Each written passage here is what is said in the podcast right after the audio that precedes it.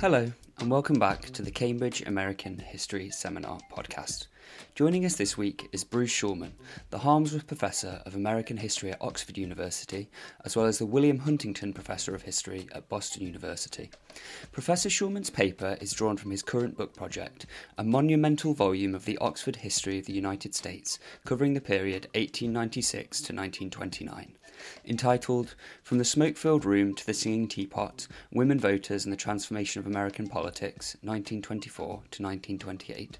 The paper is concerned with the transition from partisan politics to the mass mediated, interest based politics of the 20th century. Given Professor Schulman's current workload, we're very grateful that he could spare some time to talk with us. Eric Wyckoff Rogers, a PhD candidate at Cambridge, joins as co host for this week. Eric's work tackles the fraught politics of sexual manipulation in the military, commercial advertising in the 1910s and 20s, and the way that they set the stage for the gender and sex relations of the 20th century.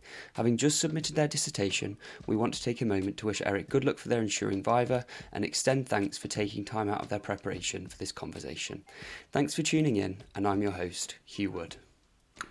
So, hello, um, welcome back to the Cambridge American History Seminar podcast. We are joined by Bruce Schulman um, and Eric Wyckoff Rogers. And Bruce is here to discuss um, his paper from the smoke filled room to the singing teapot Women Voters and the Transformation of American Politics, 1924 to 1928.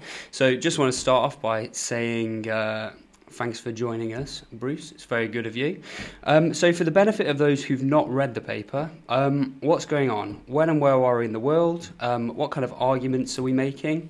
And how does this uh, particular paper fit into the wider work that you're doing at the moment? So, first and foremost, thanks to Eric and Hugh for inviting me and having the chance to talk about this paper. Where we are are in the 1920s. And indeed, one of the things I try to do in this paper is to take the 1920s seriously as a historical moment and avoid the kind of teleologies that are normally associated with most histories of the United States in the 1920s. I mean, even though we have many cultural associations with the so called Roaring Twenties, historians by and large have kind of used the 1920s either as an add on to the preceding period, what they have mainly called the progressive era, to ask did so called progressive reform continue, persist, or did it fade away in that period? Or more recent, that was a subject that occupied historians of the early 20th century for a couple of generations. More recently, though, they have kind of more tacked it on to the 1930s asking if you could see the beginnings, the roots, the sources of the New Deal order, the set of political and social arrangements that begin to take shape in the 1930s, if we can kind of see their origin points back in the 1920s. So, one of the things I want to do here is to take the 1920s and some of the carnivalesque aspects of politics and public life in the 1920s serious for their own sake. So that's where we are. And I want to rem- remind listeners of perhaps the obvious, which is that this is also the period immediately after women's suffrage became national. So, suffrage had been won by women over the course of several decades on a state by state basis, but finally, with the ratification of the 19th Amendment women's suffrage was throughout the United States. So that kind of sets the scene. And then, really, the origins of this paper there's both a kind of big, broad answer and a small, particular discovery that led to this paper. So, the big, broad problem is that, to me, one of the central questions of modern US political history is how do we get from the era of party politics, the party games of the late 19th century, when party organizations dominated just about every aspect of political life, and in fact, many aspects of social and cultural life for men, I should stress, not for women really, but for men. Um, how do we get from, you know, in that era, in that party era, party organizations, local machines, were the main way that politicians both communicated with and mobilized groups of ordinary voters. How do we get from the era of party politics to the perhaps more familiar model of mass mediated interest group politics that has taken shape by the middle of the 20th century, in which the governors and the governed are communicating mainly through the mass media. Party allegiances are not as strong. Party organizations no longer structure every aspect of political life. They're still there, they don't die completely. And we now have a variety of different kinds of interest groups business groups, labor groups, consumer groups, women's groups, civil rights groups, religious groups, occupational groups, hobbyist groups that are kind of drawing different axes that are dividing the electorate, that are dividing the polity in different ways. So to me, this has been one of the most persistent, enduring questions in American political history, and yet, even though there are clearly many factors that contributed to this, there's never been a really good answer to it. And so that brings me to my little discovery that got me thinking in a new way about this problem. Because I've been thinking about this problem for many times and looking at how mass immigration changed the dynamics, how the development of new media and new technologies changed the dynamics. Um, you know, many other, the rise of certain kinds of interests. But nothing was really satisfactory. And then I was working in the archives in the papers of John W. Davis, who was the corporate lawyer who became the Democratic Party's nominee for president in 1924. Davis is probably best known for being the the lawyer for the defendants in the Brown versus Board of Education case in the 1950s. But in the 1920s, he was a West Virginia born corporate lawyer. Um, in that year, when the Democratic Party kind of fell apart, um, he became the compromise candidate for president.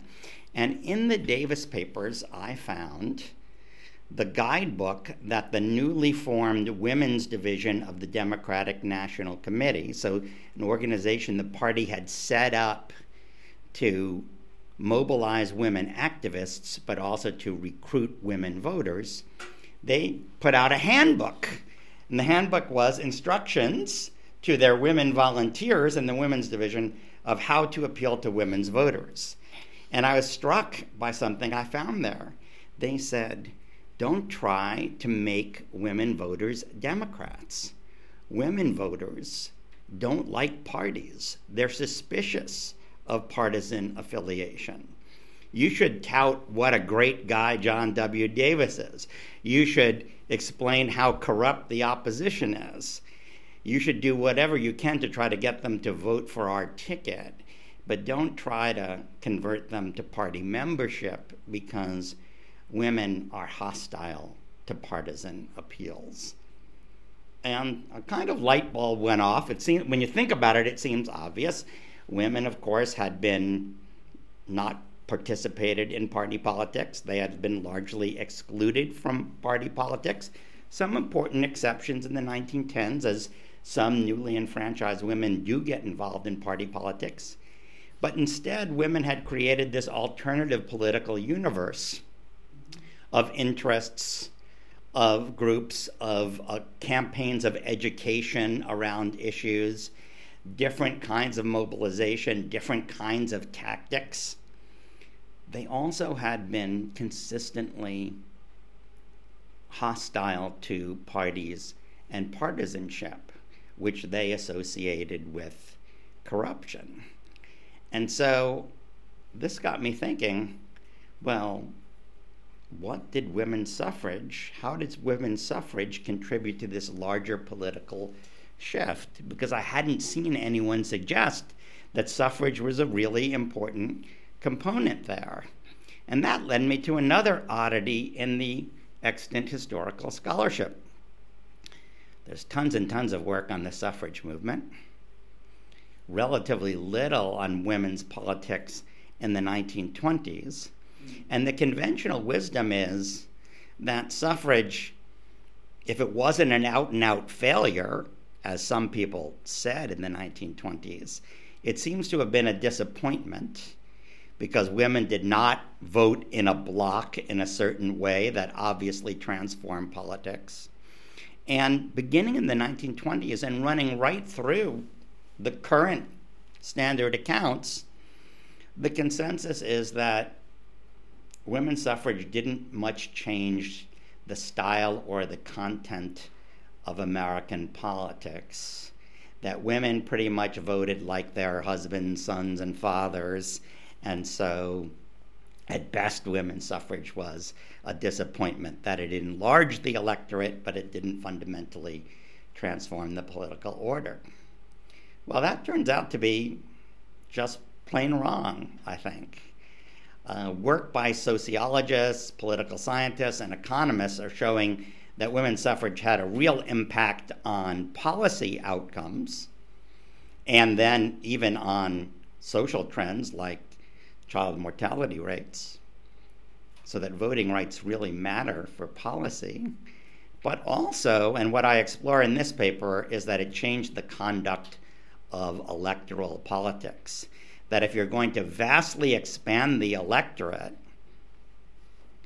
not quite, but almost doubling it over the course of eight or 12 years, and you're going to almost double the electorate by including people who are not loyal to the existing political parties, are in fact hostile to the very idea of party politics, well, that's going to transform the way even party politicians act, solicit votes, conceive of the electorate, and appeal to it. And that's what I explore in this paper. That's probably more long winded than you want. No, not at all. Yeah. Thank you very much. Uh, yeah, very full answer that you've given us. So, um, Eric, if you just want to jump in. Yeah, um, I think I might skip my next question and move um, to question number 4 mm-hmm. The question I have is, um, and you've given us a lot to work with already. Um, while the piece is about the impact of women voters, uh, we don't really hear from many women in the story, and and that leads me to conclude that this is really a story about uh, p- the political operatives who are trying to mobilize and use women voters. Uh, so I guess the first question I have is: Is that correct? Would you say that that's primarily the story you're telling? Um, and therefore, if it is, um, is the story that you're trying to tell a reflection of how women voters actually felt, or is it about how they sort of in, they were interpreted by political operatives? Well, it's definitely a story of how women voters were conceived of by political operatives.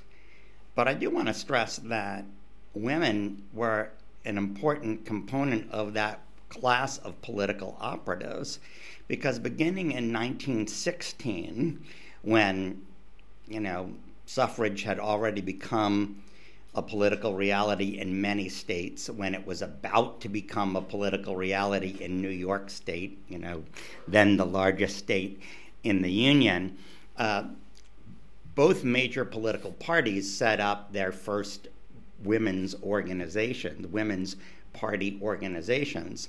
They were made up entirely of women political operatives, and um, and they were given some very fancy titles. I mean, most most of the by the early 1920s, the heads of the women's division in both parties were given a title of vice chairman of those parties. Now there were multiple vice chairman, party vice chairman, and I think it's fair to say that even though the women's divisions operated more or less independently, they were also under the control of the male operatives who ran those organizations. The male operatives controlled the personnel who was going to be in those jobs. Um, but women activists play a um, a pretty significant role here, and that's why I titled the paper "From the Smoke-Filled Room to the Singing Teapot." The smoke-filled room was kind of the perhaps one of the most um, enduring metaphors for images of that party era in American politics. It comes from the probably legend, the apocryphal story that Warren Harding got the Republican presidential nomination in 1920 because a bunch of party bosses, male party bosses, in a smoke filled room chose him for the presidency. Um, from that uh, iconic moment, if you will, to the singing teapot. And the singing teapot of the title was a unusual campaign gimmick in the 1924 election when the women's division of the Democratic National Committee, led by a woman named Caroline O'Day, but also including one of Eleanor and Franklin Roosevelt's daughters, um, went on a tour of about 100 different northeastern cities and towns uh, with the Singing Teapot, which was this large passenger vehicle with a giant paper mache teapot on top. The teapot meant to dramatize the Republican scandals, the Teapot Dome scandals. They would arrive in a town square and smoke would come out of the teapot, which would then signal the appearance of one of these women speak as, as speakers. So I think that you're absolutely right that the main characters in the story are mostly male political operatives who are trying to crack this nut, this problem of what do we do with women voters who either aren't voting, they are stay at home voters, and we want to get them to the polls, or they are participating, but they are hostile to the kinds of partisan appeals that we have made for the past generation or two. And so we need to think of different tools for that. So that is true, I think. That is largely what the story is. But they do include a sizable cadre of women political operatives uh, in this. And, um, and particularly in some parts of the country, women operatives play a larger role than in others. Mm, and yeah, I do want to ask you about that. So, when we say women, um, which women are you kind of talking about here? Um, were political parties and operatives interested in mobilising black, Latinx, immigrant, Asian women voters, or were they just interested in white, middle class voters? Um, and you've just talked a little bit about regional differences there. Um, are there ways, say, in New York that it's different to San Francisco, is different to Philadelphia? Um, that has kind of turned up in the research that you've done. Uh, so that's a really good question, and I mean, I have to confess that it, this is really at an early stage, and so I don't have all the answers. Mm-hmm. So I only have a few kind of examples of regional differences. One is the American South and the Jim Crow South, and here I'm relying on very detailed research by another s- scholar um, who really looked at post suffrage politics in the southern states. And there, I mean, we are we're talking entirely about white women and for the most part middle and upper class white women uh, people who had been involved in suffrage. But even though that, that we're talking about a, you know, clearly limited segment of the female population of those places, one of the paradoxes of Jim Crow disfranchisement was that the electorate as a whole in those places was very small. You know, by some calculations, turnout was 20% of the, you know, of the adult population, total adult population of that state, which meant that the injection of even a small number of mostly educated middle class white women could alter the balance of power between factions within the Democratic Party in states that were truly one party states, like the Deep South states of Mississippi, Louisiana, South Carolina, and so on. Or they could make Republican challenges a reality in some of the border states like Tennessee, North Carolina, and Virginia. So that's one place where we can kind of see those regional differences. The other thing is that in, if we jump to the late 1920s, in 1928, I mean, Herbert Hoover was already going to run a kind of almost an anti party party campaign. That is, he was someone who was aware of and indeed was playing a role in pushing the kinds of shifts in political dynamics from party dominated to more interest group dominated. And also, here he was somebody that had strong relationships with women's organizations going back to his work in the First World War and really thought that mobilizing previously non participating women voters would be decisive in his campaign for the presidency in 1928. So he set up a huge women's activities division as part of his organization bureau. So they set up what they called an organization bureau, which was a way to reach out to voters outside of the party machinery. So business and occupational groups uh, in various industries and trades, hobbyist groups like bicycle riders and so on, but also the largest part of it were women's activities. And this included, by the campaign's calculation, almost 2 million volunteers or members of these Hoover Curtis women's clubs. It included the what they called the Hoover hostesses, which would invite groups of women over to listen to a, a Hoover campaign speech on the radio and then socialize. And then part of that activity was for them to fill out pledge cards saying that they would promise to vote for Hoover in the election. And those pledge cards were then used in a get out the vote operation closer to election day. And there, in the Hoover Library, in the records of the of the women's activities division of this organization bureau, you can see that they are the vast majority of these are in relatively small towns in the upper Midwest. And that seems to be a place where this kind of activity was very strong. And I think that largely, again, among white women, class status kind of impossible to tell from the from the records we have. Um, there's this idea uh, th- represented by Elisabeth Israel Perry's title that men are from the Gilded Age and women are from the Progressive Era, which you uh, cite in the paper.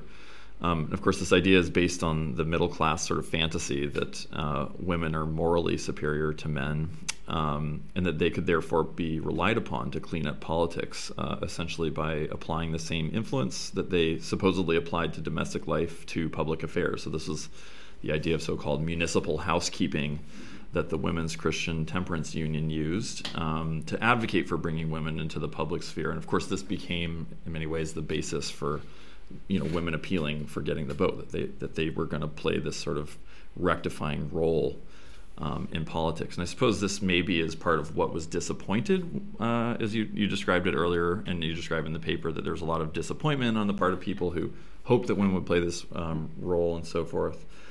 Um, so I guess I have a sort of two part question. The first is how do domestic and maternal cultures and roles factor into the story here? Do they continue to factor in the story in some significant way? Um, and yeah, maybe I'll turn it over to you there. I have a sort of part B um, as well.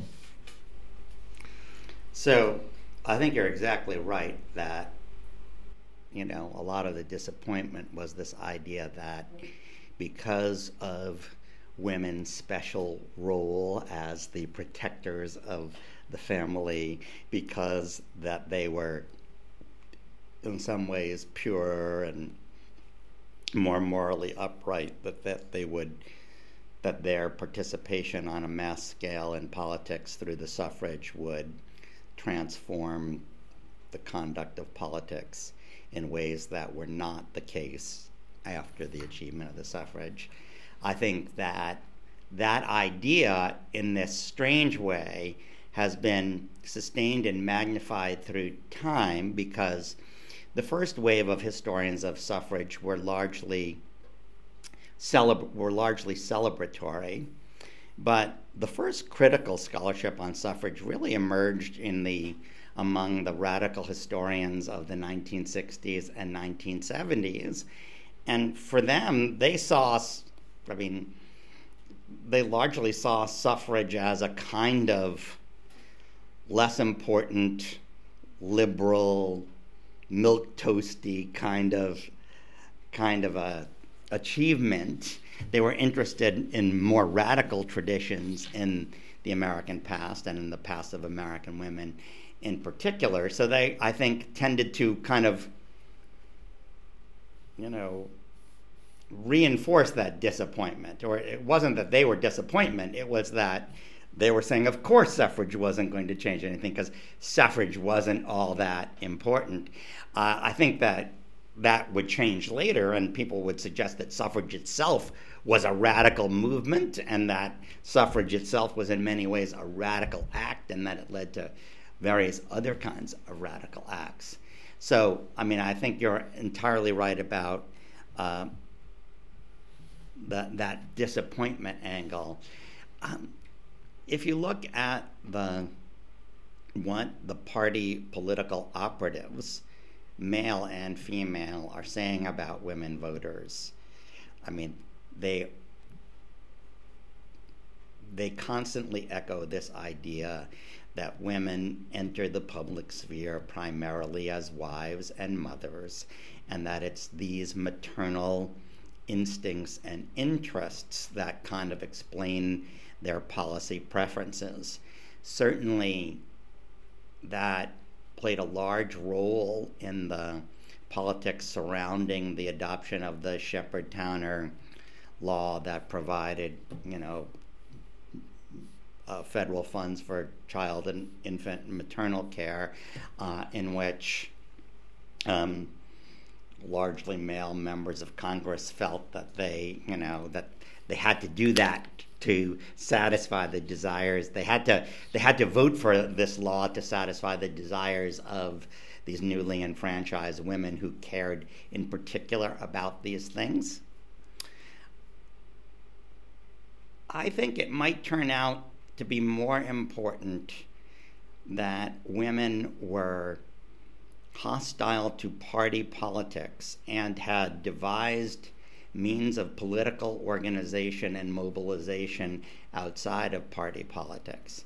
And there we get to kind of the second theme of this paper, because if political historians have, in my opinion, not given enough weight to women's suffrage in explaining the political transformations of the first half of the 20th century, I think they've also underplayed or perhaps misinterpreted the meaning of corruption or scandal in American politics. And I think there's an important thread throughout the 20th century in which the politics of scandal or corruption, when political actors make charges of corruption, we all can think of examples when members of one party try to use that for partisan advantage against others. But there's a long tradition that stretches at least as far back as the Pinchot Ballinger scandal of the 1910s, stretches right into Watergate in the 1970s. I would say into the first Trump impeachment uh, scandal in the in the in the last few years, in which really what charges of scandal or corruption are about are civil servants or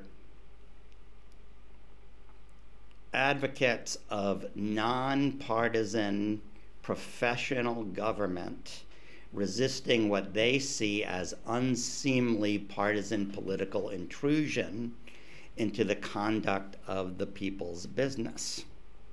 That there's a powerful anti partisan element to it, that the battle between party politicians and what Donald Trump called the deep state, that this actually has a long history in the 20th century, and that when you hear people making charges of corruption, often that is a proxy for anti partisanship. And this was certainly the case in the 1920s at a time when women are entering the electorate in large numbers. And I think there's actually a large overlap between these two trends or these two traditions of women's alternative to partisan politics and of this broader, largely middle class, um, anti anti partisanship. Yeah, um, thank you. I, I do want to probe a bit more about um, kind of Ann Douglas has written about the feminization of culture in the late 19th century, and my own understanding of democracy in the 19th century in, in America was it was boisterous, large rallies, men drinking in saloons. You say yourself, it's you know it's in saloons, in the streets, places where politics happens, and there's violence on election days and so on and so forth. So, did female suffrage bring about like a feminization of the political scene um, by backing up their demands with political power of the vote, or was that kind of style of politics dying away anyway and was accelerated by the advent of women onto the uh, political scene? That's a great question. I mean, the answer to your question as you frame it is both. What we're really trying to do is kind of weigh the balance of the various factors that led to this kind of change in the style of politics. And the historian Michael McGerr wrote about 20 or 25 years ago this really, I think, provocative essay about what he calls political style, which is kind of what you're getting at here. That is, you know, what does political life look like, you know, on the ground? How do people conduct themselves? What do they do when they are participating in politics? Are they gathering and having torchlit parades and drinking a lot of whiskey? Are they gathering in clubs and playing cards and drinking and talking? Are, are they picketing, demonstrating? Are they printing broadsides? All these kinds of things. So that there was this shift in political style, and that I think in many ways it it meets Ann Douglas's model of feminization. Women's suffrage is not the only, maybe not the majority, you know, in terms of the engine of these changes. These changes were certainly already underway in the in the couple of decades before. Women's suffrage became national with the ratification of the 19th Amendment. But I think it's really important. And if you think of suffrage not as an event that took place in 1920, but as a process that began in the 1880s, then, you know, it maps right on to this process of feminization that you're talking about. And, you know, is, is suffrage a cause or an effect? Um, I think you can make a case that it's a little bit of both. Yeah, and perhaps also um, part of this sort of search for order, right? Um, not just on the national scale, but on the sort of urban scale as well. Um, so you've been talking a lot about how women voters um, and the story that you're telling about them has um, is sort of challenging um, existing narratives about partisan politics. And um, I guess I might just ask sort of straightforwardly what does introducing women as political agents who are against corrupt and myopic partisan politics change about those stories and is it is it maybe telling us or giving us another layer of understanding of the formation of the, the sort of administrative state, which is this form of the state, which is supposed to be, according to uh, Woodrow Wilson, who I think maybe was one of the more prominent people to sort of theorize the administrative state as being distinct from the legislative state, sort of above politics or out of touch um, from everyday political um, partisanship? It's a great question, and the only question you're going to get a short answer from me. The, sh- the, short answer is yes. I think you got it exactly right. I mean, if I can enlarge on that, I mean, I think you're right. I think that the entry of women into politics or into the electorate in large numbers is an important engine for the development of the administrative state, but also for the peculiar structure of the administrative state in the United States, which has been a feature of governance in the United States way back into the early 19th century. But I think Herbert Hoover is not only the embodiment of this original outreach to and mobilization of women voters, but is one of the key figures in the rise of what some historians have called the associative state. That is, the understanding that the administrative state in the United States tends to work indirectly through um, mobilizing different social and political and economic actors within the polity, regulating them rather than acting always directly. So, and I think that yes, that women's suffrage is an important ingredient in in some of the peculiar development of the American state in the period since 1920. Yeah, um, great answer. So, what I'm going to do is kind of change tack slightly and ask you about the KKK, who make an appearance in this. Um, and you seem to suggest they're another kind of anti partisan organisation that challenges um, traditional party affiliations. They're, they're funny in that way because they're kind of an anti party party. Now, that I'm sure seems to make no sense, so let me try to explain it. That is, in the way they act, they kind of function very much like local party organizations had in their social and cultural role in local communities, in the way they mobilize men for political action, and of course, sometimes for political violence. Um, and yet, they are outside of and hostile to the, the main political parties. So in some ways, you can you might see them as a kind of transition from, uh, you know, from from one style of politics to another. But yours is a really important question, and I, it's something that I'm I'm actually actively trying to learn more about because I remember when I read the autobiography of the editor and kind of Republican Party kingpin William Allen White, uh, who's from Kansas, who was the editor of a local Kansas newspaper, the the Emporia Gazette, but was really kind of America's small town editor, uh, and was kind of an important player in Republican politics for 30 or 40 years. Um, that you know the Klan takes over the Republican Party in Kansas, and he runs an independent campaign for governor to try to defeat the Klan candidate, and loses. And Klan faction candidates win statewide office in Oregon and Colorado. They they contend for statewide office in many other states across the West, where they're essentially functioning as a, almost a political party or a non-party party or an anti-party party, and so that's something that I'm trying to actively look into now.